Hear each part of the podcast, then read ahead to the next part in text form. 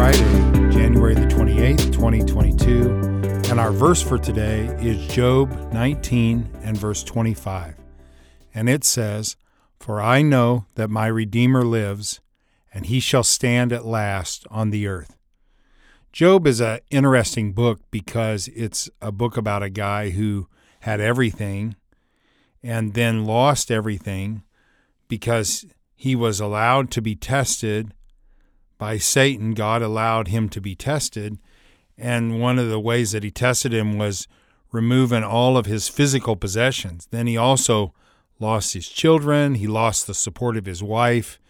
And then he had these three friends who came onto the scene and I think initially meant to encourage him, but really were critical of him and said that there obviously had to be some sin in his life that was leading to all of this trouble that he was having. But in the midst of this back and forth between Job and his friends and his own personal doubt about what's going on, he says this these verses that we read For I know that my Redeemer lives, and he shall stand at last on the earth. So, Job, in spite of all that he was going through, he knew two things. He knew one, that God was real and that he was alive. And two, he knew that there was going to come a point where God was going to rule and reign on this earth.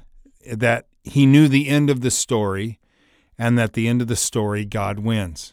And when God wins, we win. So I just want to encourage you with that today.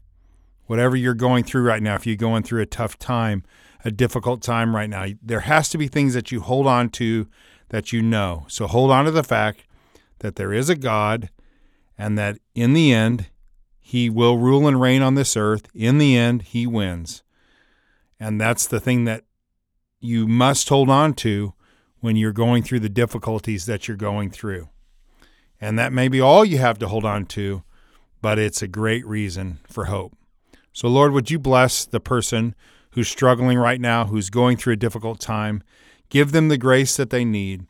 Help them to hold on to the truth that you are real and that in the end you win.